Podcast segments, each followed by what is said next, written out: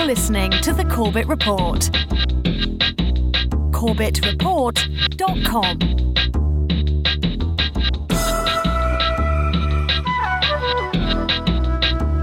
Welcome, my friends. Welcome to another edition of The Corbett Report. I'm your host, James Corbett, podcasting to you, as always, from the sunny climes of Western Japan here on the third day of September two thousand twelve.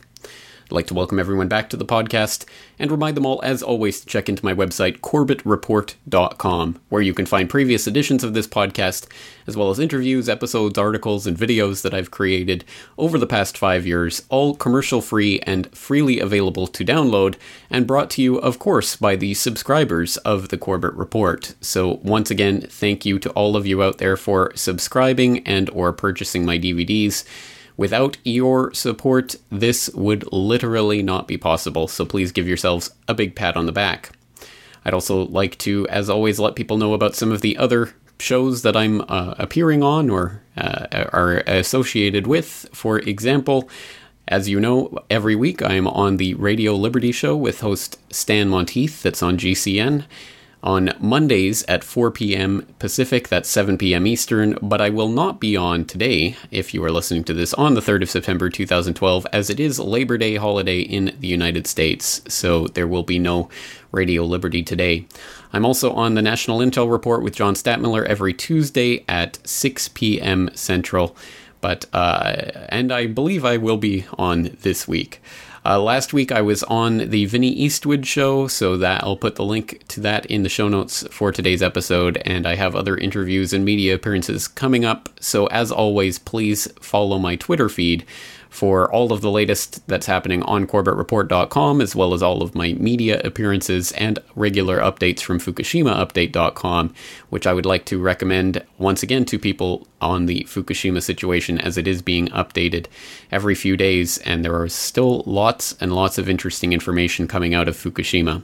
But on that note, we have a ton of information to get through today, as always, so let's get straight into the podcast.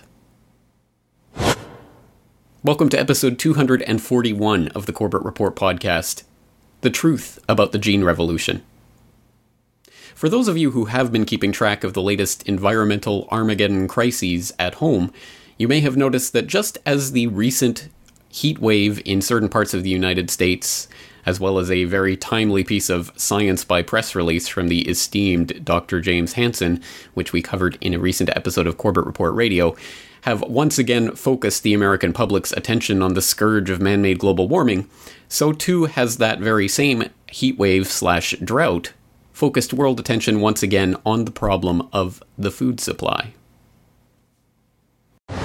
The United Nations Food Agency is warning the world could face a drought-fueled food crisis, as happened five years ago. Food prices surged in July after falling in the previous three months, and the U N says they could rise further. It's particularly worried about the effects of countries restricting exports.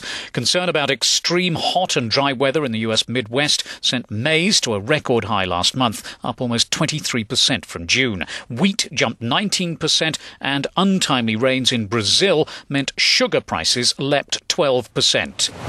Meat and dairy prices were little changed in July, but that situation may not last, as higher feed costs could prompt farmers to reduce their herds. The impact will be greatest on the world's poorest countries, which have to import food as they don't produce enough domestically. The charity Oxfam says that the surge in grain prices could mean hunger and malnourishment for millions of people around the world. That's in addition to the nearly one billion who are already too poor to feed themselves. Now, this current food shortage crisis of twenty twelve is something that is a very real problem, and it deserves to be taken seriously. Whereas higher food prices may be just an inconvenience for you and I in the developed world, if for the billion or so people in the lesser developed world who are just eking out an existence at subsistence levels, higher food prices can literally mean the difference between eating and starving to death. So this is not a problem to be taken lightly or to be dismissed easily. But just as the particular details of the heat wave in America has suddenly refocused the American public's attention on the scourge of man-made global warming and the proposed solutions to that supposed problem, so too has the recent particular details of the twenty twelve food crisis once again drawn attention to the problem of the global food supply generally, especially as we have been inundated over the past several months with the propaganda about, well, the world's population has just ticked over to seven billion people. How can we possibly support that type of population level, especially as U- the U N's growth forecasts estimate that population going up to as many as nine billion by twenty fifty, before beginning a decline. So once again, the Neo-Malthusians, those ideological descendants of the chicken little Thomas Malthus, who was wrong in every single aspect of his predictions a couple of centuries ago, are now once again warning us that we are on the brink of ex- basically extinction because of these unsupportable population levels. This is a uh, tough nut to crack. If only there was some family-run, multi billion dollar foundation that could come along and save the day for us.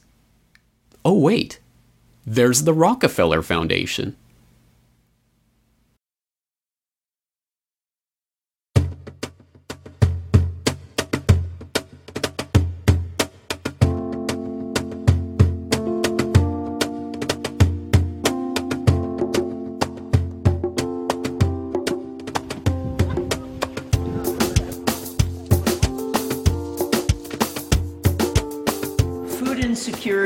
And the risk of food insecurity is really accelerated by the risk of climate change. Um, it has a real opportunity to disrupt all that we've achieved in trying to increase productivity and to reduce food insecurity. We have got to adapt. We've got to become more resilient to all kinds of severe weather interruptions that affect everyone's lives. That's why the Rockefeller Foundation is intently focused on seeking and scaling innovation that can help mitigate the effect of climate change. We focus on trying to increase the resilience of individuals as well as communities, indeed the resilience of entire economies to the impact of changing weather and rainfall patterns, extreme weather events, and unforeseen climate crises. But the more we've worked on these issues, the more we see that we cannot solve these problems with twentieth century solutions alone, that we have got to find twenty-first century technologies, twentieth, twenty-first century innovations. Oh yeah, it's the Rockefeller Foundation. Can you feel the groove? They're getting funky in Africa and helping out all those poor black babies because they love them so much. But wait a second, there's just one thing that kind of confuses me about all of this, because although that video mentions absolutely nothing about it, it seems that just a few years ago, the Rockefeller Foundation was very heavily promoting a very specific solution to this global food supply problem, and specifically the problem in Africa. And uh, for example, we could turn to Cornell dot e d u, which back in two thousand one had a story about the Rockefeller Foundation president at the time, Gordon Conway, pimping something called biotech as the key to easing hunger. And it says, quote, biotechnology is an important tool for alleviating hunger in Africa, according to agricultural ecologist Gordon Conway, a pioneer of the Green Revolution in the nineteen sixties and now president of the Rockefeller Foundation. Conway, long an advocate of using technology as a means of alleviating hunger and poverty, was speaking in a Cornell public lecture in G ten of the Biotechnology Building, October fourth, end quote, et cetera, et cetera, et cetera. So I'm not quite sure why the Rockefeller Foundation, which has demonstrably helped along the, the birth and the and the funding of the biotech industry into what it is today, with literally hundreds of millions of dollars of grants, and of course all of its uh, resources through its Rockefeller University, et cetera, why they don't really mention the biotech aspect of the work they're doing in Africa anymore. Why could that possibly be? Scientists involved in a twenty-year research project into genetically modified wheat have appealed directly to protesters not to tear up their experimental crop. The wheat has been modified to keep common pests, aphids, at bay. Its developers claim it could substantially reduce the use of pesticides. But protesters have vowed anyway to rip out the plants, saying the pollen could contaminate native plants, with unknown consequences. Police are investigating after Greenpeace protesters destroyed a field of genetically modified wheat in Canberra. The C S I R O site was breached early this morning. The activists went on to damage around half a hectare of the plants. The government science agency says it's still assessing how much the sabotage has set back their trials. More than a million people have now signed a petition calling for a complete ban on the use of genetically modified crops in Europe. It comes after the bloc gave its approval in the summer to the limited growing of some crops. Now, it's led to accusations the U S, which is the world's major player in the industry, is putting unfair pressure on the E U. Oh, yeah, that's right. Popular opposition. Well, that's just a bunch of uninformed maniacs who go around protesting anything that they don't fully understand. Clearly, these are people who don't understand the science of biotechnology, like the Rockefeller Foundation and people who are directly funded by their grant dollars. But uh, it is what it is, and I guess do-gooders of the world, like the Rockefellers and the foundation which bears their name, have to go a little bit underground with what, what it is they're specifically doing to address food security in Africa and other parts of the world because of that pesky popular opposition that has arisen to genetically engineered foods. But uh, luckily, they're brother in arms in this philanthrop- philanthropy that is going to change the face of the world as we know it. Bill Gates of the Bill and Melinda Gates Foundation is not quite as shy about openly discussing the biotech revolution. There were lots of questions that came in uh, regarding G M Os. A lot of people want to know how you balance the opportunity to address food scarcity with the concerns that many have around G M Os. Right, so genetically modified organisms, that's where you create a new seed by using some biological approach that changes the gene. Uh, one example is you can put a gene in that prevents the plant from getting disease. And so a disease that's wiping out the crops of poor people and causing tens of thousands to starve, you can get rid of that. The techniques we're using here were actually invented for human medicine. And in the case of human medicine, we don't have a total ban on all drugs that are created this way, nor do we have a, a total acceptance. What we do is each drug gets created, it's uh, trialed, and then each country has scientists who look at, okay, what are the benefits and what are the risks of that new drug, and they decide. Uh, and it's a very sophisticated system that's trying to maximize human welfare. For plants, it's going to be the same. Uh, that is, to a priori say, no, we don't want that seed that blocks disease, uh, you know, that's dooming the poorest to never have Uh, this kind of tool. And it'd be ironic, since many of these advances are creating things like drought tolerance that poor people only need because rich people have been emitting so much C O two that the climate conditions are worse for those poor people.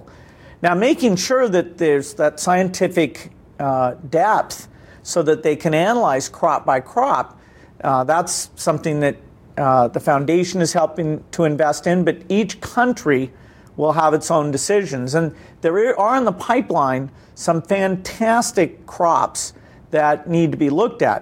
You know, we have decades of experience where rich countries have used G M Os. Some countries like South Africa, Burkina Faso, Egypt uh, are using uh, some G M Os right now. But the, the big wins uh, are ones that, that come later. And you know, each of those should be looked at as a as a special case, not ruled out or ruled in based on uh, the uh, general perception. Well, there it is in black and white. It seems like a pretty open and shut case. There is a global food shortage, and there is a food crisis caused by the fact of the ever-increasing population, and the uh, the food resources of the planet simply can't, quote, cope with that many people on this planet. So either we're going to have to have a mass reduction in population, or we're going to have to rely on this genetically engineered food in order to increase the food supply to the point where it can sustain this type of population. There's just no other alternative. Right? Well, wrong. And there are many, many reasons why that is scientifically not the case, why we can actually show and demonstrate that that is, in fact, very much standing the entire issue on its head to get it completely one hundred eighty degrees, one hundred percent wrong.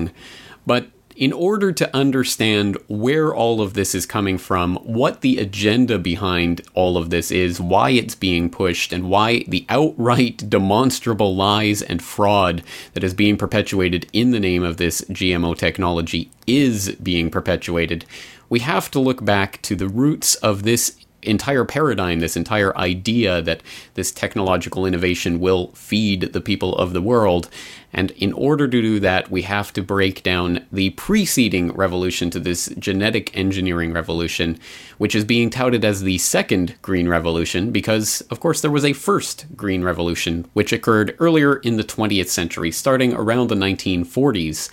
And that Green Revolution, too, had very much a lot to do with the Rockefeller Foundation and its support of certain technologies, ideas, and scientists.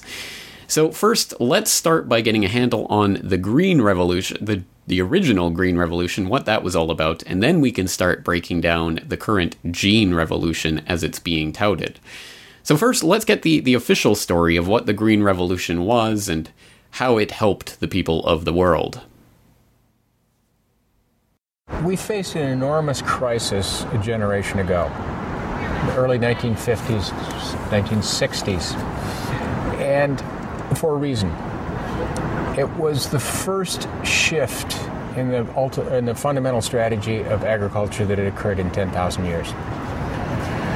Agriculture, because it's catastrophic, must constantly have new land. It must constantly have new land because it also creates excess population, and those people need a place to go. So, from the beginning of domestication of wheat ten thousand years ago in the Middle East, what is now Iraq, ironically enough, to about nineteen sixty, agriculture had a single strategy, which was it compensated for its weaknesses by taking new land. In nineteen sixty, we ran out of new land.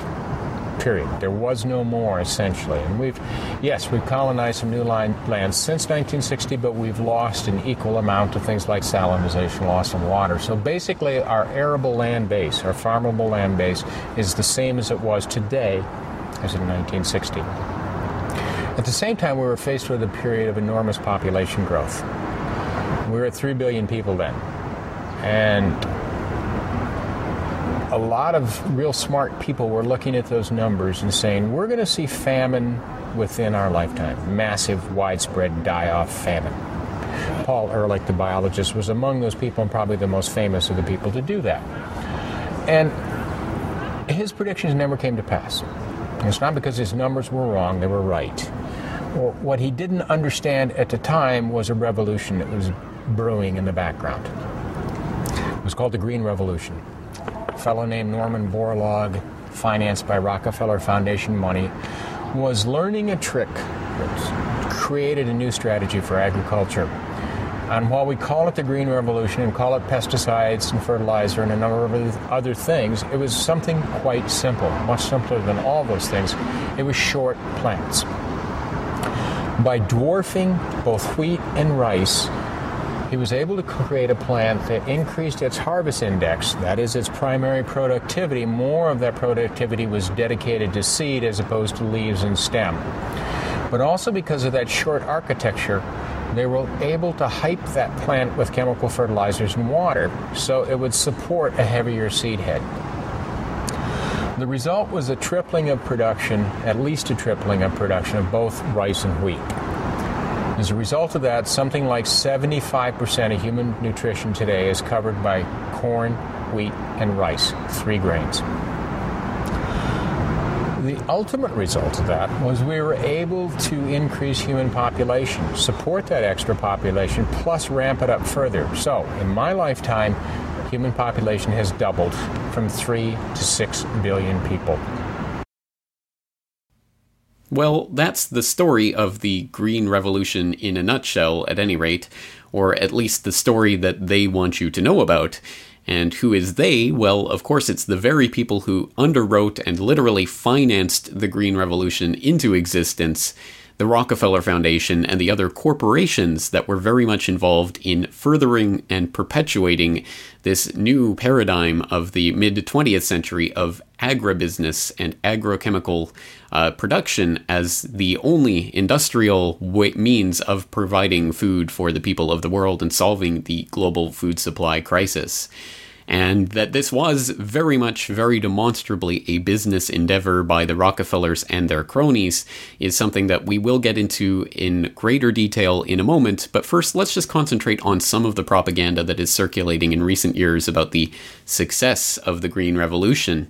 And this is often framed, or at least has been in the last few years, by taking a look specifically at one researcher, a Rockefeller-funded researcher, of course, Norman Borlaug, who traveled to Mexico in the nineteen forties and began a process of trying to get Mexico independent in terms of its wheat production, which is something that was not thought possible until the Rockefeller money-funded scientists showed up and, uh, lo and behold, increased yields startlingly. A success story, if ever there was one. And uh, certainly by the propaganda that's put out there these days, Norman Borlaug is basically a saint on earth, or at least he was. He recently passed away, but was, um, by some accounts, the greatest man of all time.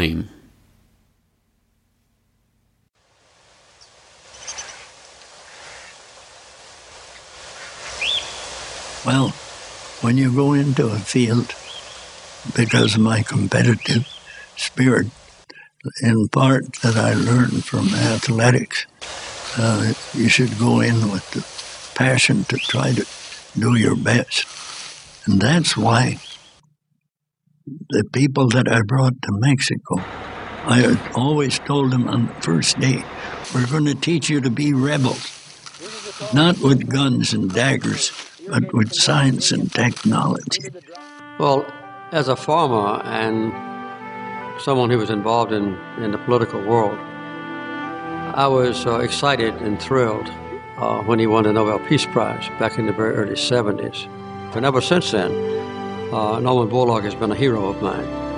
So we've been taught in China about Green Revolution. And we know very well that in our textbook, the father of the Green Revolution, Norman Borlaug. It really is true that he has fed hundreds of millions of people, in effect, with his science, uh, his commitment, his uh, willingness to devote day in, day out of his extraordinarily uh, rich and long life uh, to the pursuit of human betterment. And I am not one to sit idly by and see man breed himself into a corner by increasing his numbers faster than food production is being increased. And if I have anything to contribute to this world, when I know that our scientific facts are right and we have materials that can be brought together in a meaningful production program, I'm going to play that card and play it hard. Norman Borlaug changed the world. Through his work in plant breeding, he touched over a billion lives. So how will you make a difference? How will you leave your fingerprints on the world? Like Norman, you will find that knowledge, vision, passion, and determination are key. Teller and I love to play this greatest person in history card game that we invented. It's really simple. We have this deck with uh, all the contenders, all the people that might be the greatest person in history. Then we each uh, pick a few cards and compare and see who wins. So I'm just going to... No, no, I don't, I don't need any more. I'll stand pat. Good, take all the rest. Put all the rest for yourself. I'll just take this one. Now, to play at home, you have to decide how to judge great. So you just invent some criteria. Go ahead, invent whatever you want. I'm going to bet uh, all of this. You know, you might say humanitarian. I'll bet these two. You might say uh, science, great science. You might say, you know, I'm going to do my dad's ring, too. My ring my father gave me. You might say technology. Oh, let me just, uh, yeah, I'm going to throw the, I'm going to, I'm going to bet everything, okay? You, you're going to see me? You're going to see me because um, I got lucky. I drew Norman Borlaug, so it looks like I win. Yes, well, that is the story as it's been sold to us, and that is the propaganda that exists right now, which basically says that Norman Borlaug single-handedly saved a billion people on this planet from starvation, and I'm sure he walks on water and his feces doesn't smell, or didn't smell, I suppose. But, uh, but there may be some facts that complicate that narrative just a wee bit, and once again, let's leave it to the alternative media to roll up our sleeves and start examining some of those facts. So in order to do that and to to complicate the narrative, and first let me say this is not to disparage Norman Borlaug as a person. I have no doubt that he truly believed in what he was doing and was doing it for the best interests of the people involved, and that the Green Revolution did enjoy its own success in increasing yields in the early years of that revolution, and that was a very real thing that affected real human beings. So it is not to disparage that aspect of it per se, but just to disparage the the reification of this Green Revolution and thinking that it was the absolute pinnacle of human achievement, etc., etc., and that it has single-handedly saved a billion people from starvation, and all of the other propaganda that is put out there, the P R that is put out there to sell this as if it was not a very specific agenda done for very specific reasons, but instead was some philanthropic project done because the Rockefellers and people of their ilk just love those brown and black babies so much. They care so much about them. They want every single one fed properly. Well, there may just be facts behind this whole facade that complicate that narrative just a wee bit. So let's start examining that. And to do that, we're going to turn to an absolute essential must-read. It's called Seeds of Destruction by F. William Engdahl, previous guest here on the Corbett Report. And if you don't have this book yet, please go out and get it. It is absolutely essential to understanding the greater ramifications of what is being sold to us in this gene revolution, and also, of course, what was being sold in the Green Revolution half a century ago. And it's by the very same players. Of course, the Gates have been added to the mix and some of the other new players to the scene, but it's still the Rockefellers and Ford Foundation, and some of the same players from the Green Revolution are now involved in the gene revolution. And there is a very much a corporate agenda to this entire revolution of really monopolization of the food supply of the earth. And if that phrase didn't just send shivers down your spine, I hope that by the end of this episode you will understand the real ramifications of what's going on here, and the fact that it is not this perfectly beautiful philanthropic agenda that has been done because they, these people care so much about the brown and black babies of the world. So let's start going through some of the information contained in this Seeds of Destruction book. I would love to be able to read the entire book verbatim, let alone just chapter seven I'd like to read from start to finish for you, but I think that would perhaps be counterproductive. It would be best for you to go out and get the book itself and go and read through it and truly make notes and follow the links in the documentation that he cites to really get a handle on what this agenda is and who's behind it and why and how it is being funded into existence. But let's just take some quotes from Chapter seven of Seeds of Destruction, entitled Rockefeller and Harvard Invent U S A Agribusiness. A very, very important chapter, especially as it relates to this Green Revolution, and that complicates some of the stories that we're now told about Norman Borlaug and what he accomplished and what it really means. So reading from that chapter, quote, "When the Rockefeller Foundation's Norman Borlaug came into Mexico in the nineteen fifties, he worked on hybrid forms of rust-resistant wheat and hybrid corn types, not yet the genetically engineered projects to come several decades later. Behind the facade of agricultural and biological science, however, the Rockefeller Group was pursuing a calculated strategy through its Green Revolution during the nineteen fifties and nineteen sixties. The heart of its strategy was to introduce modern agriculture methods to increase crop yields and, so went the argument, thereby to reduce hunger and lessen the threat of potential communist subversion of hungry, unruly nations. It was the same seducing argument used years later to sell its gene revolution. The Green Revolution was the beginning of global control over food production, a process made complete with the gene revolution several decades later. The same companies, not surprisingly, were involved in both, as were the Rockefeller and other powerful U S foundations. In nineteen sixty-six, the Rockefeller Foundation was joined by the considerable financial resources of the Ford Foundation, another U S private tax-exempt foundation which enjoyed intimate ties to the U S government, intelligence, and foreign policy establishment. Together with the Ford resources, the Rockefeller Foundation's Green Revolution went into high gear. That year of nineteen sixty-six, the government of Mexico, along with the Rockefeller Foundation, set up the International Maize and Wheat Improvement Center. The center focused its work on a wheat program, which originated from breeding studies begun in Mexico in the nineteen forties by the Rockefeller Foundation. Their efforts in food and agriculture received a boost that same year when U S President Lyndon Johnson announced a drastic shift in U S food aid to developing countries under P L four eighty, namely that no food aid would be sent unless a recipient country had agreed to preconditions which included agreeing to the Rockefeller Agenda for Agriculture Development, stepping up their population control programs, and opening the doors to interested American investors. In nineteen seventy, the Rockefellers' Norman Borlaug won the Nobel Prize. Interestingly enough, it was not for biology, but for peace, the same prize Henry Kissinger was to receive several years later.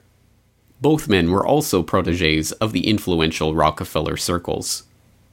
In reality, the Green Revolution introduced U S agribusiness into key developing countries under the cover of promoting crop science and modern techniques. The new wheat hybrids in Mexico required modern chemical fertilizers, mechanized tractors and other far- farm equipment, and above all, they required irrigation, which meant pumps driven by oil or gas energy. The Green Revolution methods were suitable only in the richest crop areas, and it was deliberately aimed at the richest farmers, reinforcing the old semi-feudal latifundist divisions between wealthy landowners and poor peasant farmers. In Mexico, The new, the new wheat hybrids were all planted in the rich, newly irrigated farm areas of the Northeast. All inputs, from fertilizers to tractors and irrigation, required petroleum and other inputs from advanced industrial suppliers in the United States. Oil and agriculture joined forces under the Rockefeller aegis. In India, the Green Revolution was limited to twenty percent of land in the irrigated North and Northwest. It ignored the huge disparity of wealth between lo- large feudal landowners in such areas and the majority of poor, landless peasants. Instead, it created pockets of modern agribusiness tied to large export giants such as Cargill. The regions where the vast majority of poorer peasants worked remained poor. The introduction of the Green Revolution did nothing to change the gap between rich feudal landowners and poor peasants, but overall statistics showed significant rises in Indian wheat production. We'll end the quote there, but once again, I really hope that you'll take a look at this because, once again, it goes into such detail, detailing the links between the Rockefeller Foundation and the International Rice Research Institute and the Consultative Group on International Agriculture Research and Maurice Strong and the uh, Ford Foundation, Robert McNamara, the U N Earth Summit, the Food and Agriculture Organization, the U N Development Program, the World Bank, et cetera, et cetera, how they all tie in into an interlocking agenda that promotes U S agribusiness uh, interests around the world in the name of securing the food supply and making sure everyone has enough food to eat, and meanwhile propping up old feudalist divisions between rich landowners and poor peasants farming the land, making institutionalizing that and making it absolutely certain that it will continue with the exploitation of the, the, the pe- poor peasants' labor because they are dependent on modern agricultural techniques, which themselves have to be financed by loans, which are then provided by some of the very agencies that are again promoting this agenda that gets them caught in this cycle where uh, they constantly have to keep working in order to pay off the loans, which they need in order to create the crops, which then require more loans, et cetera, et cetera. It's a, a vicious circle, and that's the part of the Green Revolution which is almost never looked at, and certainly never looked at in the P R campaign that unfortunately a lot of the Green Revolution propaganda has become. But uh, it gets even worse when we start getting into the gene revolution and some of the ways that the crops are being engineered into a uh, into that very paradigm and to prop that up once again. And of course, the most obvious example of that is the Terminator seed technology, which ensures that uh, poor peasant farmers will be forever tied to Monsanto and the other seed monopolists because they will have to, instead of saving some of their seed and replanting it the next year, they will have to continue to buy these seeds over and over from the same companies using basically the entirety of the money that they got from their last crop, because one of the other aspects of the Green Revolution was to move many farming cultures over from producing sub- subsistence crops into producing cash crops, which cannot be used to actually feed or clothe the people of the local area, but are sold into the international market. And because of the glut of cash crops that have arisen because of the Green Revolution, it has driven down prices so that the farmers have to work the entire year to make enough money to pay the loan payments from the pre- previous year, which is a pretty interesting form of modern slave labor. And there's more to say on that as it relates to the Green Revolution, but let's start exploring another one of the myths that has been promoted regarding a technology that s- some people have said has been one of those game-changing technologies that has enabled billions of people to thrive and survive and flourish because of the the, the wonders of the, the, the people who are making this system.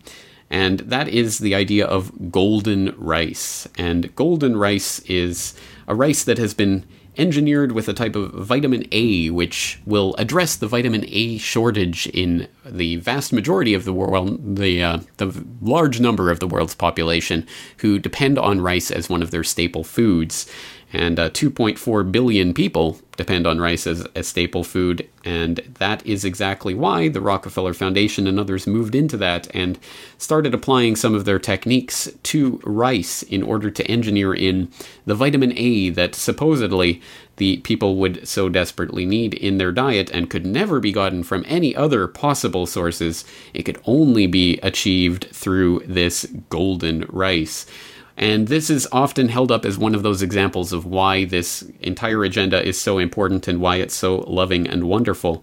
But there's just a few facts that once again get in the way and start to complicate this idea of golden rice as being the, the be-all and end-all of saving the world's population. So let's take a look again uh, later on in Seeds of Destruction at a chapter called Food is Power, in which he talks a little bit about this golden rice idea.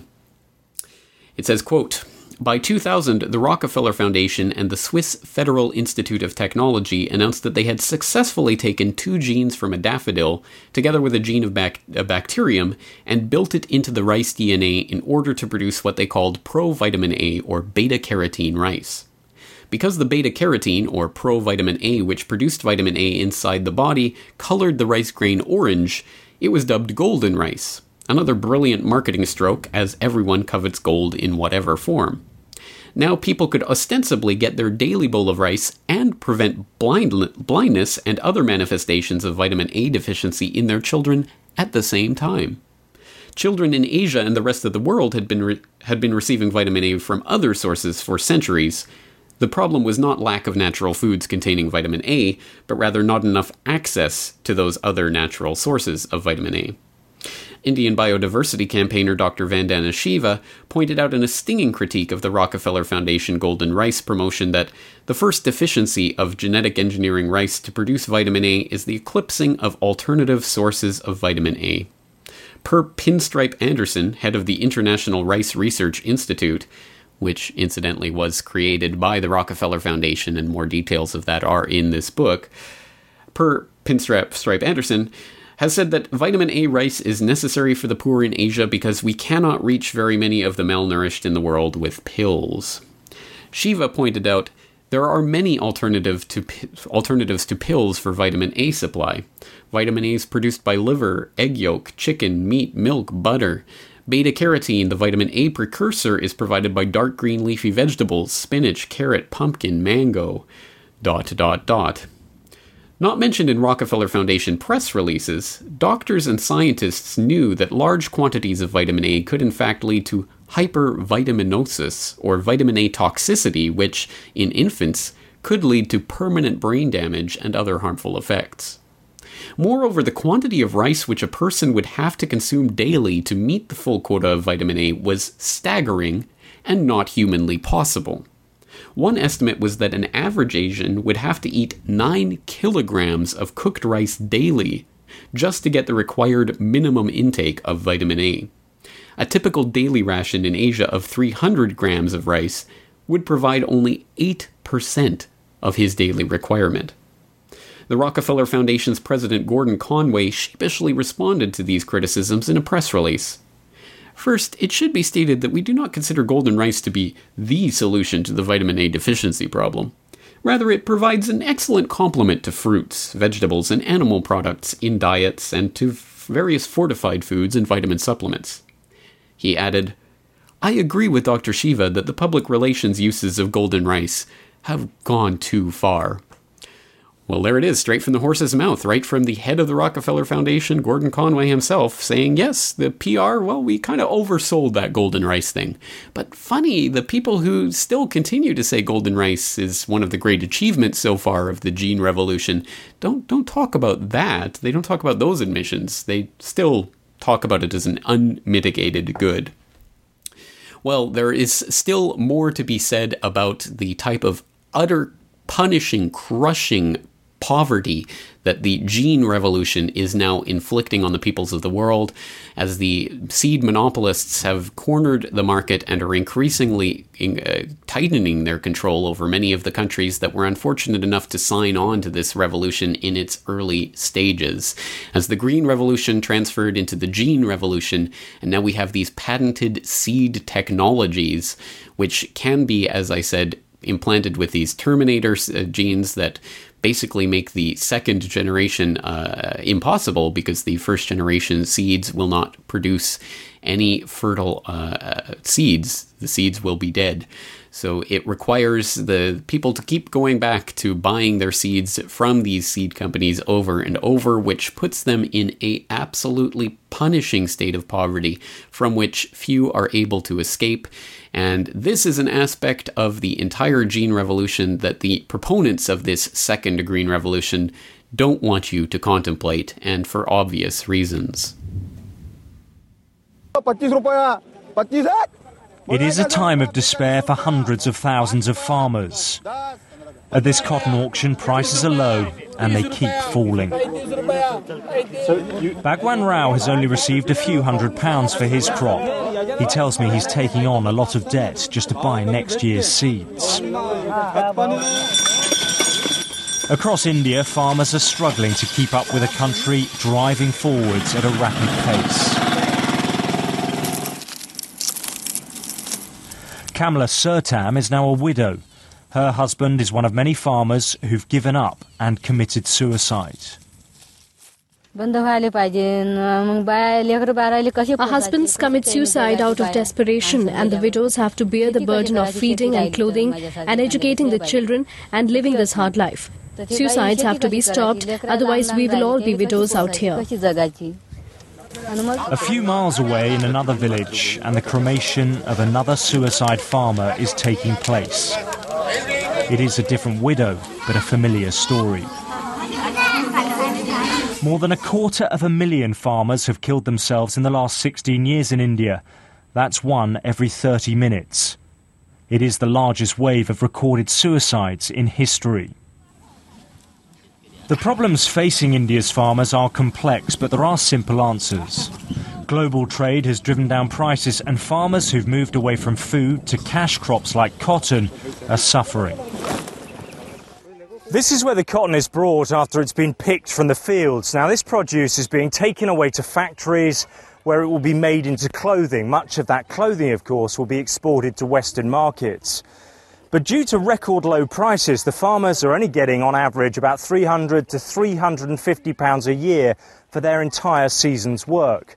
And after they've bought new seeds, pesticides and fertilisers for next year's crops, it leaves barely enough to survive.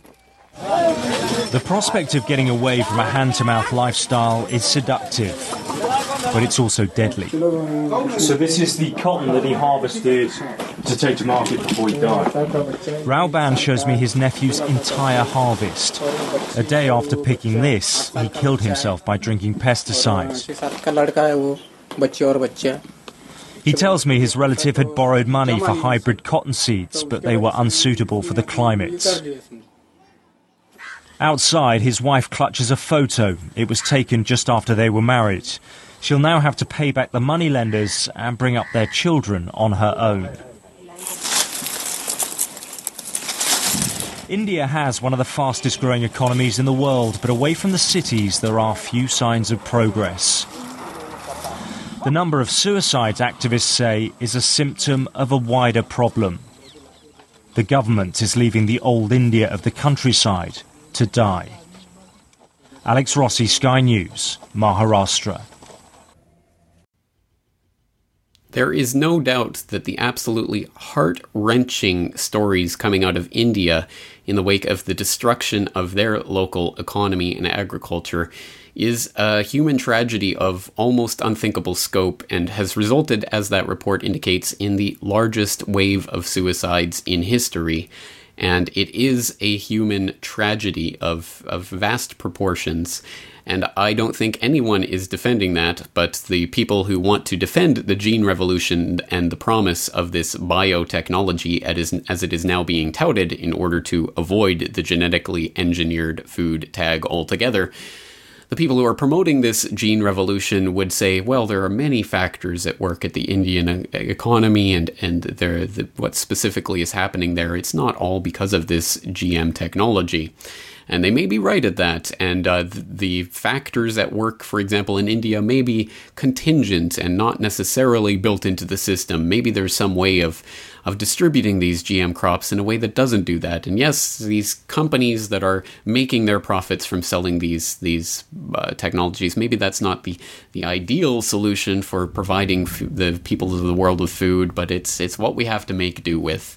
So there are different ways around this for the people who want to avoid the P R nightmare of these types of situations, but they all rely on the fundamental underlying assertion, which we heard, for example, Bill Gates making earlier, that really this is the technology which will increase yields to the point where we can sustain the growing population of the Earth, because without this technology, how could we possibly feed the peoples of the world?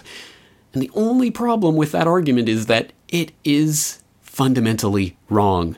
Genetically modified foods do not increase yields. In fact, they decrease yields and increase reliance on pesticides and chemicals. So every single reason, ostensible reason for the promoting of this agenda is scientifically wrong and debunked. So just as a couple of examples of this, we can go into, for example, a report that was released back in two thousand nine by the Union of Concerned Scientists. And this is uh, posted up on common dreams dot org from April fourteenth of two thousand nine. Genetic engineering has failed to significantly boost U S crop yields despite biotech industry claims, new report finds. Quote, for years, the biotechnology industry has trumpeted that it will feed the world, promising that its genetically engineered crops will produce higher yields. That promise has proven to be empty, according to new, a new report by the Union of Concerned Scientists. Despite twenty years of research and thirteen years of commercialization, genetic engineering has failed to significantly increase U S crop yields.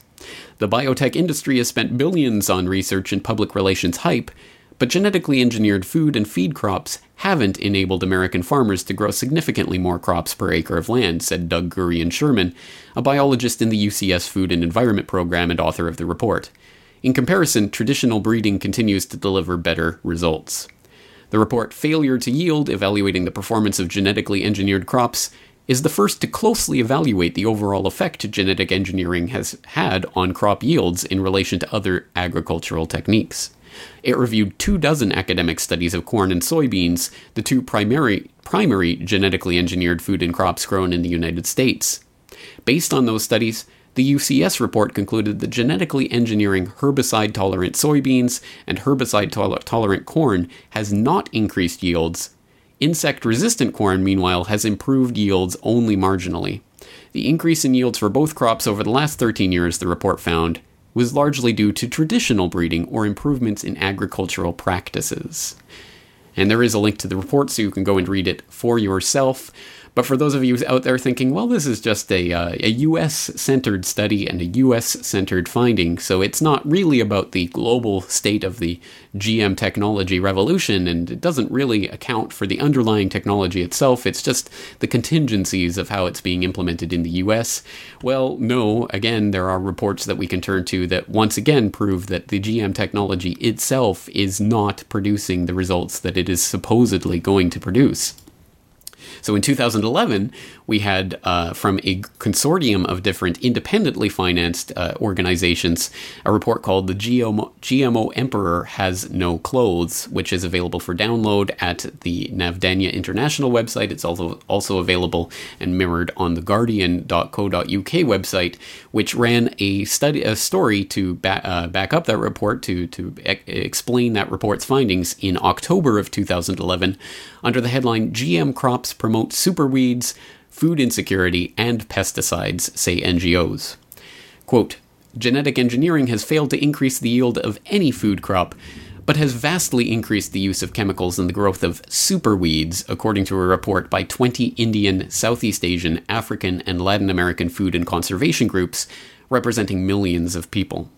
The so-called miracle crops, which were first sold in the U S about twenty years ago and which are now grown in twenty-nine countries on about one point five billion hectares of land, have been billed as potential solution to food crisis, solutions to food crisis, climate change, and soil erosion, but the assessment finds that they have not lived up to their promises. The report claims that ep- hunger has reached epic proportions since the technology was developed. Because, besides this, only two G M traits have been developed on any significant scale, despite investments of tens of billions of dollars, and benefits such as drought resistance and salt tolerance have yet to materialize on any scale. Most worrisome, say the authors of the Global Citizens Report on the State of G M Os, is the greatly increased use of synthetic chemicals used to control pests, despite biotech companies' justification that G M-engineered crops would reduce insecticide use, end quote. Now, the funniest part of all of this for the would-be defenders of the gene revolution out there, the very same people who put Norman Borlaug on the pedestal for being the savior of a billion people and who was part of the absolutely perfectly philanthropic idea of the Green Revolution, the first Green Revolution, which was nothing but manna from heaven and absolutely funded into existence because the people love all of these uh, foreigners and their babies so much they want to make sure that they all grow up strong and healthy, despite their avowed uh, profession for population control, such as John D. Rockefeller the third's Population Council, and how, how much we have to strive to make sure they don't breed. Well, yes, we want to build them up strong and healthy, but despite all of that, uh, that rhetoric, we We have, uh, well, Norman Borlaug himself, who himself a few decades ago was talking about how the gene revolution was being oversold and that, in fact, it would not yield to the incredible crop yield increases which the gene revolution is being touted for and which the P R wants to sell us. Not too many of scientists are saying it, but a few. Oh, but the new biotechnology and the new molecular genetics is going to give us a new huge surge in production. In, in my in my opinion, on uh, on molecular genetic engineering or whatever you want to call it, uh, the new technology, I think that uh, we probably are going to stabilize yields much better. We're going to get Uh, more resistance to insect and disease attack and adverse soil conditions. But that's but not the big thing. But I don't think you're going to get a great big jump. Again. That, that doesn't have anything to do with yield potential per se. Uh-huh. It's got to do with sec- security or safety. It doesn't increase the yield potential. It only maintains some of the gains that you've already made. And reduces uh, crop losses. Reduces crop losses, that's correct. Yeah. Well, there you go. You have the hero of the first Green Revolution himself, the Rockefeller-funded Doctor Borlaug, talking there to the Rockefeller-funded Doctor Chandler of the uh, International Rice Research Institute, aka the hero of the Gene Revolution, and they're both agreeing that the biotech technology is not going to be enough to increase yields in any significant way and will not be enough to combat the food security problems. But why listen to them? Well, why listen to them when we have the studies that show exactly what they were talking about decades ago has, in fact, come to fruition, or lack of fruition in this case, with lower yields and increased use and dependence on uh, chemicals in industrial farming because of the implementation of biotechnology. huh, that's almost like it seems like a business plan for these agri-chemical giants to sell their products. It's funny how that develops when it's all funded into existence by the Rockefellers and the Fords and the other people who actually have their business partners and cronies, and the people who sits on the, the boards of their foundations are actually the creators and the cronies of these corporations, which then go around and sell their products around the world. It almost seems like a business scheme instead of something that's funded by some sort of general love for humanity.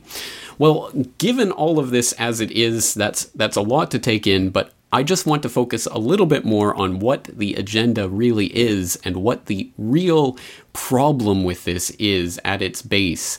And there's a lot more to be said about the health effects of G M O foods and what it is doing to our bodies. You are what you eat. And I have gone into this in some depth before on this podcast, so I will uh, direct you to some of the previous episodes and videos that we've done on the subject of G M O food safety. And uh, that will be in the links for today's episode at uh, Corbett Report dot com, of course. And I hope you will check into that. We could... should and probably will in the future go much more in depth into those health issues, because the uh, the propaganda of the gene revolution always presents this as some sort of very, very clinical laboratory exercise of, and they show pictures of, of uh, scientists inserting things with, with, with syringes and very precise uh, uh, laboratory conditions, when of course they're using gene guns to fire genes in randomly that cause random mutations that cannot be predicted and cannot be controlled, and and that have nonlinear random effects when put out into nature. But let's not discuss any of those messy details. Let's make it seem like this perfectly laboratory clinical process in which we can calculate every effect to the nth degree. And this is the most tested technology in the history of humanity. It's it's perfectly safe. Well, there's a lot to be said along those lines. But let's get down to the base of why this agenda is so worrying and why it is not just a question of the rich trying to get more rich by implementing a business scheme in order to control the world's food supply, but what that control of the world's food supply means in political terms. And in order to do that, let's once again turn to the incomparable researcher F. William Engdahl. The, uh, since George W. Bush uh, went to the World Trade Organization in two thousand three, before the rubble had cleared in, in Baghdad even, and pressed a suit against the uh, European Union for blocking the licensing and approval of, of G M O crops, uh, the U S government has made genetic manipulation, the spread of G M O seeds, patented seeds from Monsanto, Dow, DuPont, and, and others, a national security priority. It's tantamount to the export of uh, defense weapons for the Pentagon and for the U S budget. It's a national security export sector, agribusiness, and especially patented seeds, G M O seeds from Monsanto and company. So the pressure on the European Union, I know from direct reports out of Brussels, I know from uh, intelligence networks, grassroots of farmers and uh, political people across Europe, is enormous. There's corruption in the European Food Safety Uh, authority, the EFSA, where uh, Monsanto and other front organizations of the G M O lobby finance the uh, the research work of scientists who are supposed to be neutral and independent and looking out for the food safety of, of the European population. So the pressure, yes, it's enormous. There's strong allegations there indeed. I mean, the U S has a virtual monopoly in G M seeds. I mean, do you think the U S government is railroading its way into protected E U markets? Well, they're certainly trying to, and uh, they've done that to a large extent in Spain uh, for a number of years now, where the agribusiness interests have literally taken over the what used to be a, a delightfully uh, natural food culture in, in Spain and turned it into agribusiness, uh, synthetic, I call it fake foods, where you have bright red tomatoes delivered from Spain, southern Spain, into uh, German supermarkets, and you bite into them, and they uh, they taste like chemically altered water and not not real uh, tomatoes. So this uh, this is a, a massive, massive pressure on the E U, for one reason, because the resistance in, in the European Union is one of the major resisting points to the proliferation of patented seeds worldwide.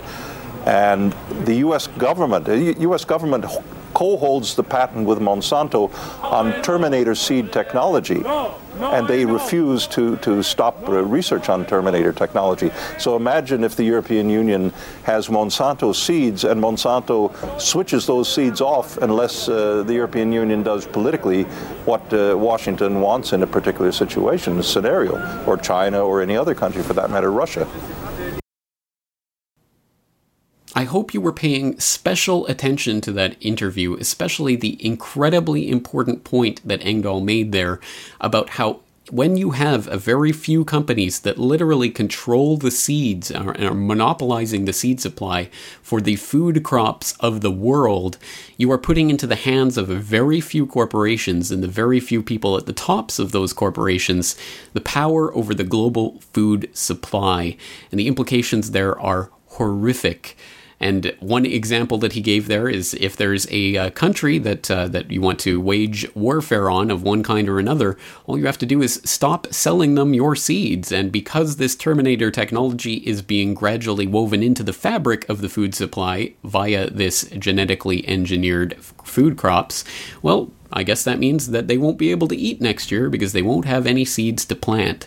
And that is the type of world we are moving into when we shift our infrastructure over to this G M technology, the biotechnology, the gene revolution. However, it is being hyped, it is being sold to us for a specific reason, and that reason is that it puts incalculable power in the hands of the very, very few wealthy elite, well-connected insiders, exactly as was planned from the outset of this agenda, which has been detailed in great depth by researchers like William Engdahl in his book Seeds of Destruction. So there's much more to be said about this. I hope you don't take this episode of this podcast is trying to be the total uh, documentation of everything that is wrong with this agenda.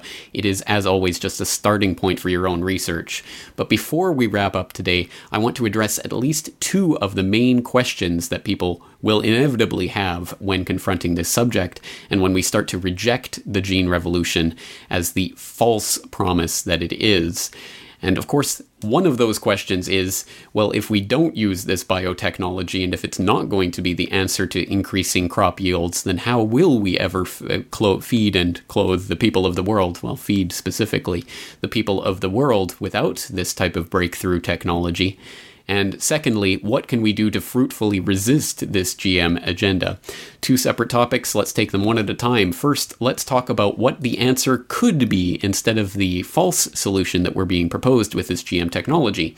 And for more on that, let's turn to a report from Truthout from last year.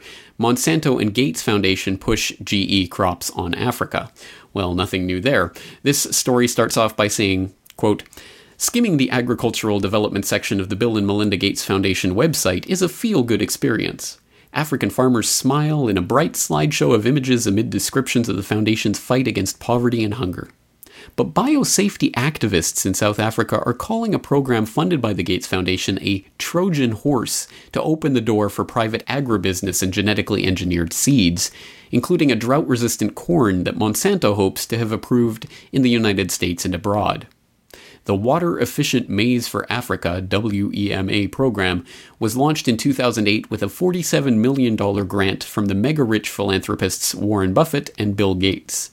The program is supposed to help farmers in several African countries increase their yields with drought and heat-tolerant corn varieties, but a report released last month by the African Center for Biosafety claims W E M A is threatening Africa's food sovereignty and opening new markets for agribusiness giants like Monsanto.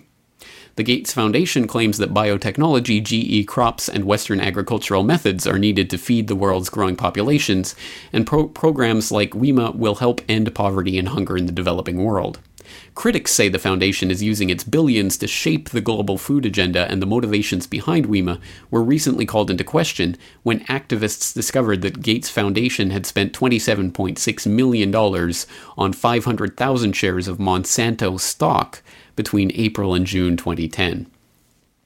End quote. Well, more of that labyrinth that is being woven and the characters that are behind it. So what is the proposed solution to this that doesn't have anything to do with this biotechnology?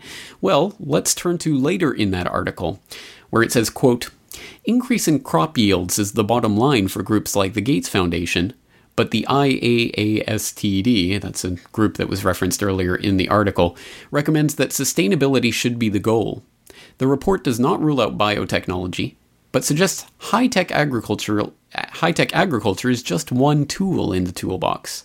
The report promotes agroecology, which seeks to replace the chemical and biochemical inputs of industrial agriculture with resources found in the natural environment.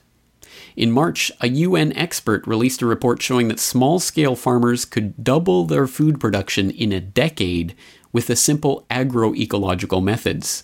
The report flies in the face of the second green revolutionaries. Today's scientific evidence demonstrates that agroecological methods outperform the use of chemical fertilizers in boosting food production where the hungry live, especially in unfavorable environments, said Olivier de Schutter, the U N Special Rapporteur on the Right to Food and the author of the report. Malawi, a country that launched a massive chemical fertilizer subsidy program a few years ago, is now implementing agroecology, benefiting more than one point three million of the poorest people, with maize yields increasing from one ton per hectare to two to three tons per hectare, et cetera, et cetera. The story goes on from there, and I will include a link to that report that was mentioned in there about agroecology and how it can be used to double the food production of the poorest regions of the world within ten years without a single use of biochemical or biotech or G M uh, technology whatsoever, simply by using natural methods of uh, ecology and taking uh, new approaches to agriculture. That report is uh, linked up. It will be linked up in the uh, show notes for this episode of the podcast. I hope you will go there to look at it itself. And of course, it is couched in the usual type of rhetoric that you would expect from a U N report about climate change and all of those uh, phony environmental scares that are being used to drive the agenda. But at any rate, the underlying concept of agroecology is something that does really bear further scrutiny, and I think people should be researching into what it is and how it is proposed to function. So I will also put a link into agroecology dot org. And once again, the promise is to double the food supply of the poorest regions of the world without a single implementation of the chemical industrial agricultural complex, which is proposing the Green Revolution false promise. That's one uh, one way of answering that question of the uh, how to increase crop yields without using this biotech, which, as we have seen, is decreasing crop yields. But the other question is, how do we actually resist the G M O agenda? How do we stop it in its tracks? And this is a very important question, and one which there seems to be a very obvious answer to. And that was pointed at, out at the beginning of today's episode, where people are marching, they're signing petitions, they're lobbying their governments. Oh, government, please come in and make some rules to put some chains on these corporations so we can keep them down. Once again, relying on the myth that there is any difference between the corporations and the governments at the top level, and that they really do want to suppress them.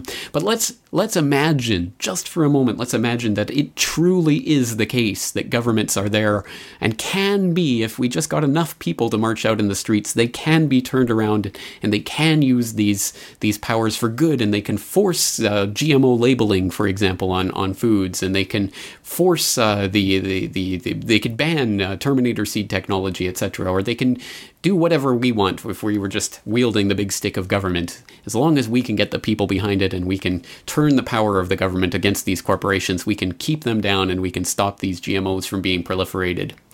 Well, this is very much feeding into that regulation trap, which I talked about earlier. Political action on that level is not the answer, and it is not the answer for the very reason that even if you win that battle, it is uh, even if you get the gov- government to make whatever rules that you think will be able to con- chain down these foundations and these corporations so that they're not able to monopolize the food uh, industry of the of the world, the food, global food supply, even if you win that battle, you can still, in fact, you inevitably do still lose the war, because by ceding your sovereignty to the governments to come up with a solution to this crisis and to say that the government has to come in with their regulations and their regulations can keep those corporations and foundations chained down, you have thereby ceded the authority to the government for whatever future government to come along and to reverse those decisions, or to make whatever kind of behind-the-scenes deals with those corporations and foundations that they want,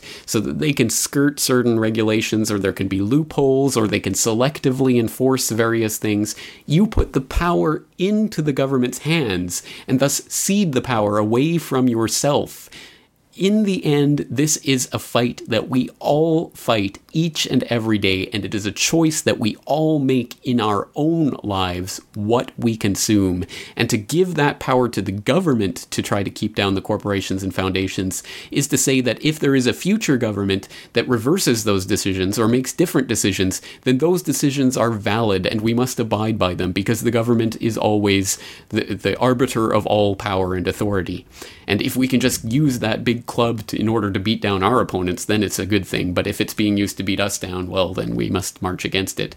No, the real power starts with what we do and what we refuse to do. And if we refuse to eat these G M O products, then we make the difference, at least in our own lives. I can't control what anyone else does, but I can control what myself and my family does. And that's all anyone can really do.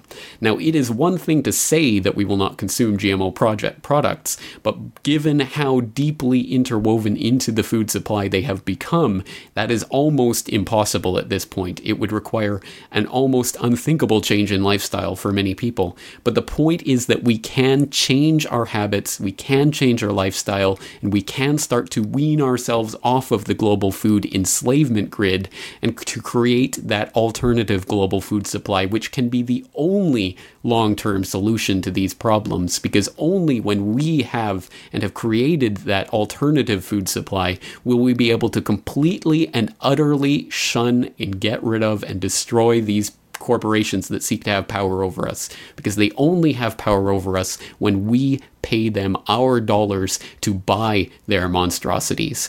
So one thing that you can do today to start getting the G M Os out of your food supply is to go to non G M O project dot org, where they are documenting non G M O foods and products that you can buy that will be the alternatives, so that you don't have to buy the G M O monstrosities. There are projects out there that are labeling and, and finding non G M O sourced foods and products that you can go and support with your dollars. And it is when we individually start doing that that we will have an effect, not by going and marching and signing a petition and asking mommy and daddy government to please make the rules so that the big corporations will give us what we want. We don't want anything to do with the big corporations. We want to go completely off of that system and to build up the alternative. So that is the long-term solution, not looking for more regulation to do it for us. Excuse me. There's a lot more to be said here, and I know that this deserves fleshing out in greater detail, but let's leave that for another time. I hope I've given you enough to digest for today's episode of the podcast, and that, is, that was a knowing pun. And uh, certainly there will be a lot of links for you to follow in the documentation section, so I hope you do start doing some of this research for yourself and coming to some of your own conclusions about these topics. But rest assured, we will be returning to this dinner table to continue eating from this uh, this repast of various information all along these lines. And since I have strained the credulity of that uh, that analogy as far as it will go, we'll leave things there for today. I am James Corbett, thanking you for joining me and asking you to join me once again next week for another edition of the Corbett Report. I want to know if it's verified, so I don't harm myself with genetically modified. They don't want you to know. They don't want you to know. Poison that grow. Profits that show. From those G M Os. Seeds that they sow.